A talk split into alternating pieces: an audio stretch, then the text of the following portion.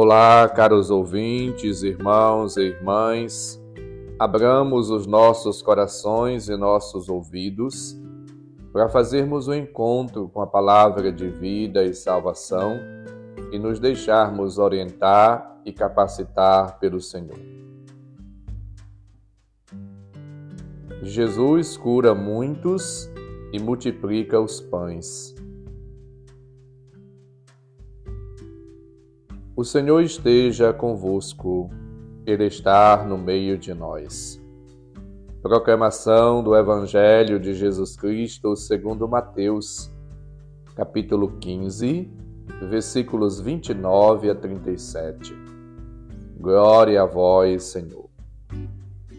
Naquele tempo, Jesus foi para as margens do mar da Galileia, subiu a montanha e sentou-se Numerosas multidões aproximaram-se dele, levando consigo coxos, aleijados, cegos, mudos e muitos outros doentes.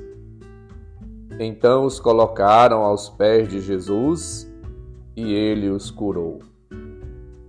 O povo ficou admirado quando viu os mudos falando, os aleijados sendo curados os coxos andando e os cegos enxergando, e glorificaram o Deus de Israel.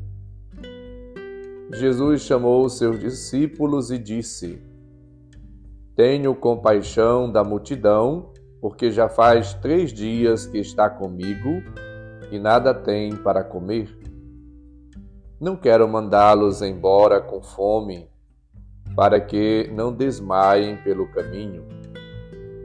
Os discípulos disseram: Onde vamos buscar neste deserto tantos pães para saciar tão grande multidão?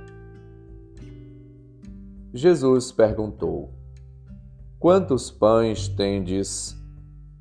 Eles responderam: Sete, e alguns peixinhos. E Jesus mandou que a multidão se sentasse pelo chão. Depois pegou os sete pães e os peixes, deu graças, partiu-os e os dava aos discípulos, e os discípulos às multidões. Todos comeram e ficaram satisfeitos, e encheram sete cestos com os pedaços que sobraram.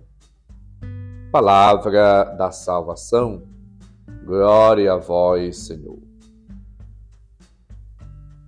Caros ouvintes, irmãos e irmãs, a liturgia de hoje ajuda-nos a entender que a felicidade, a realização, a plena recuperação da saúde vem de Deus, está em Deus. Deus é fonte de vida, de cura, de libertação é Ele que dá às pessoas a vida. Jesus tem compaixão da multidão faminta, sedenta. E, sobretudo, tem carinho, afeto, preocupação, amor, predileção para com os pobres e carentes, necessitados. Mateus, antes de narrar este fato, este episódio da cura e da multiplicação dos pães, ele, no capítulo 15, versículo 21, narra uma viagem de Jesus à terra estrangeira. O que nos faz pensar, refletir que aquela multidão fosse formada pelo menos em parte, por pagãos, por estrangeiros. Com isso, o evangelista entrevê que a missão de Jesus é universal e quer sublinhar que a compaixão de Deus, manifestada em Jesus, ela abrange todos os povos de todas as épocas Jesus, na primeira multiplicação dos pães, conforme Mateus 14, de 13 a 21, ele revela-se o bom pastor de Israel. E agora, com a segunda multiplicação dos pães, também aos pagãos, Jesus revela que o banquete messiânico é para todos e os pagãos não estão de fora. Os próprios pães que sobram mostram neste banquete que há lugar para todos. São sete os cestos que sobraram cheios de pedaços de pão. Foram quatro mil pessoas que comeram. Portanto, estes números simbolizam mais uma vez o tema da salvação universal que Jesus tem em mente. O sete manifesta a completude, a totalidade das pessoas, dos gestos de Cristo. O número 4 é o número da humanidade, da totalidade das pessoas. Portanto, Deus manifesta, revela seu amor, sua compaixão, seu carinho, seu afeto, sua misericórdia para todas as pessoas. Somos todos nós desejosos de felicidade, de salvação, de vida plena. E só Deus pode nos dar a salvação iluminar os nossos corações, ameaçados tantas das vezes pelo pão do conhecimento por causa do desânimo. Somos chamados pela graça, pela ação, pelo Espírito de Cristo a entender, a compreender o sentido da vida. Deus se revela, se doa, se manifesta para com todos, especialmente com aqueles que mais precisam.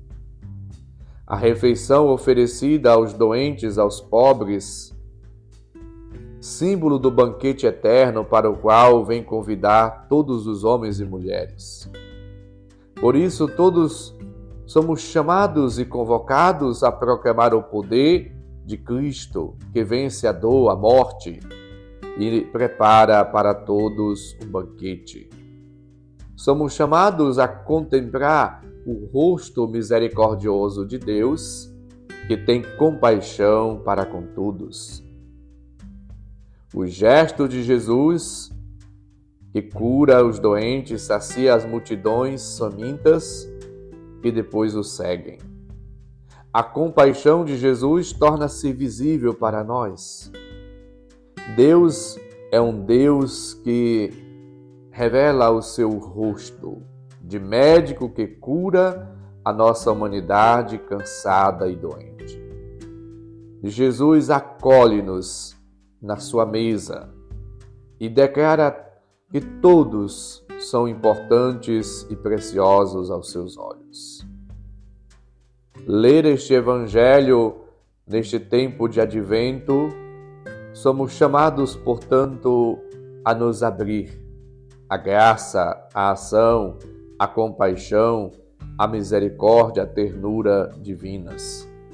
E assim, acolhendo o dom inefável divino, somos chamados também nós a partilhar com o outro o pão da palavra, o pão material. Somos chamados a partilhar, a ser solidários, a vivenciar a caridade no seu sentido mais profundo e amplo possível. Somos chamados a continuar a ação de Cristo, tendo sensibilidade, compaixão, atenção, cuidado, zelo, amor, caridade para com as pessoas e especialmente com aquelas que mais precisam.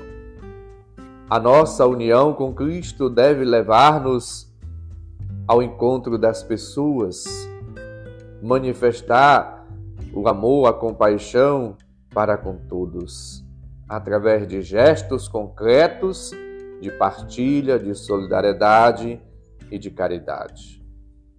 Peçamos ao Senhor a graça de uma vida nova, a graça de vivermos como pessoas misericordiosas, bondosas, cheias de compaixão, de ternura, de atenção.